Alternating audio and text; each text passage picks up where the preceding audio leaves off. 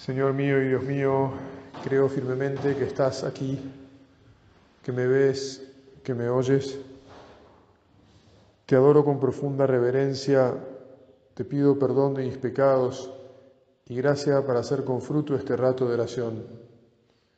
Madre mía Inmaculada, San José, mi Padre y Señor, Ángel de mi guarda, intercedan por mí. Bueno, si esta mañana estuvimos meditando sobre la necesidad de caminar con nuestros hermanos en la fe, es decir, el ser conscientes de que formamos entre todos el pueblo de Dios, la iglesia, los que fuimos convocados por la fe en Cristo.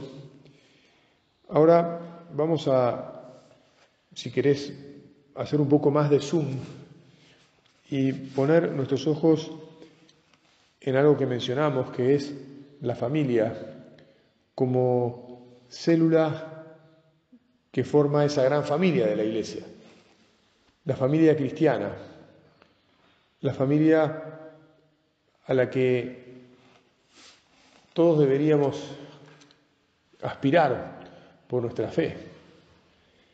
Voy a empezar diciendo eh, que es verdad, somos falibles y aún poniendo todos los medios, somos conscientes que a veces, eh, bueno, no nos, no nos sale, no conseguimos alcanzar el, el ejemplo ideal de una familia fundada en el matrimonio, fiel para toda la vida, etc.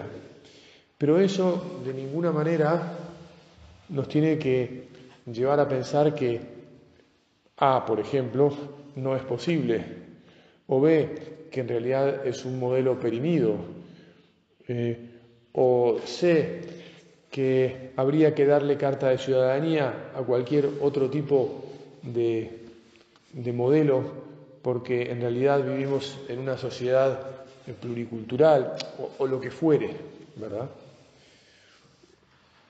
Jesús se nos ha revelado como el camino, la verdad y la vida. Y no podemos decir que Él ya no es cualquiera de estas cosas, que ya no es verdad, por ejemplo. Es decir, que lo que Él nos ha revelado deja de tener carta de ciudadanía en la sociedad porque y porque nosotros, porque nosotros opinamos distinto. ¿Te das cuenta? Evidentemente, el problema es la fe. El problema es que abandonamos a Jesús. Eh, los humanos, ¿no? los seres humanos en general, como estamos refiriéndonos, el mundo occidental, porque el resto de las culturas todavía nunca se, se unió a Él, nunca lo aceptó, porque nunca se lo terminamos de anunciar. Por eso, de vuelta, Jesús, te pedimos un corazón grande, un corazón que crea en vos y un corazón generoso, que no solo piense en que tenemos que recuperar lo que estamos perdiendo, sino que siga pensando que tenemos que ir a todas partes. ¿No será demasiado, Padre? Mira, no, no es demasiado. No es demasiado porque estamos con Jesús, que siempre ha estado y que desde siempre, desde que ascendió a los cielos, nos ha enviado. Y por lo tanto, que no nos tiemble el pulso, como la famosa expresión, ¿no? Y que estemos convencidos de que sí, a pesar de que vemos que a veces nos cascotean, nos tratan mal, que parece que estamos como eh, patinando de un lado para otro, y, sin agarrar realmente el rumbo, que parece que nos hacen dudar, no, no tengamos dudas. Sabrás que hace unos años el Papa Benedicto, perdón, el Papa Francisco nos envió una exhortación apostólica que se llama Amoris Letizia, la, la alegría del amor Eh, y en esta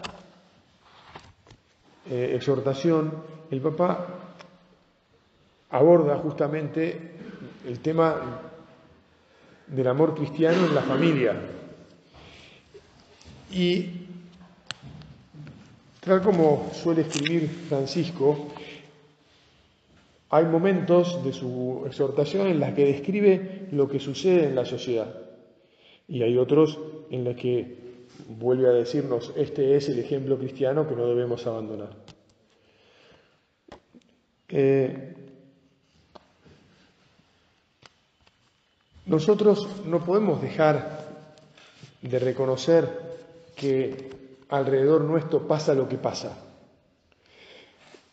Pero eso no nos tiene que llevar a decir, bueno, pues bien, entonces, si esto es lo que pasa,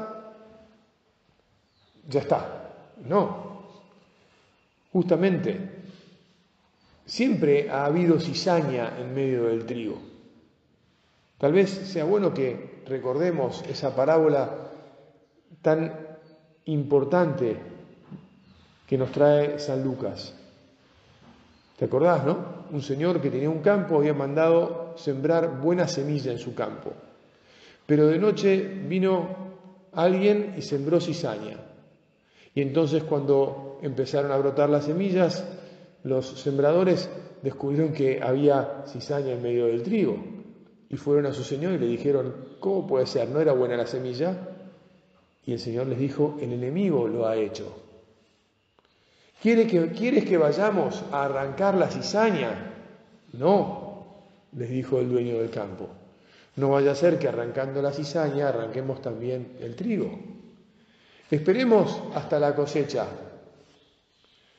Y cuando llegue la cosecha, separaremos el trigo de la cizaña, guardaremos el trigo en graneros y ataremos la cizaña para quemarla. ¿Cuál es la enseñanza de esta parábola? Es justamente esto que también meditamos ayer, que en medio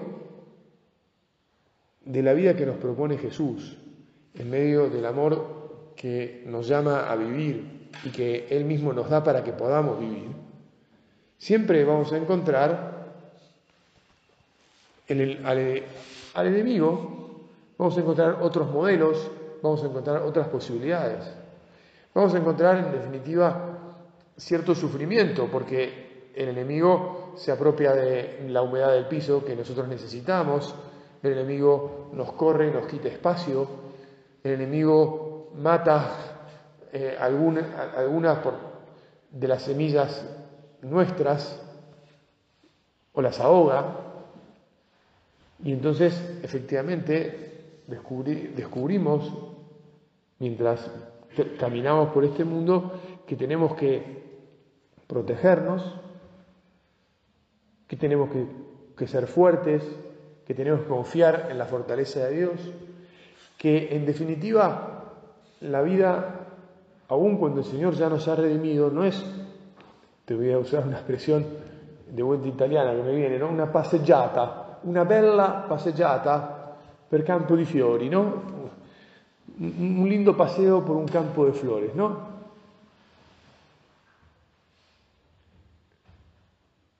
Fijémonos que eh, en la plenitud de los tiempos, es decir, cuando el verbo entiende que es el momento de encarnarse. Y cuando se encarna las entrañas purísimas de la Virgen, como recién recordábamos al rezar el ángelus, dicho sea de paso, qué linda costumbre de rezar el ángelus para, en primer lugar, para tener un momento de presencia de Dios en el día también, ¿no?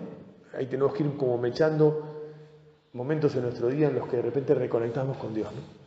Y reconectamos justamente con la encarnación, es la entrada de Dios en, la humanidad, en nuestras vidas.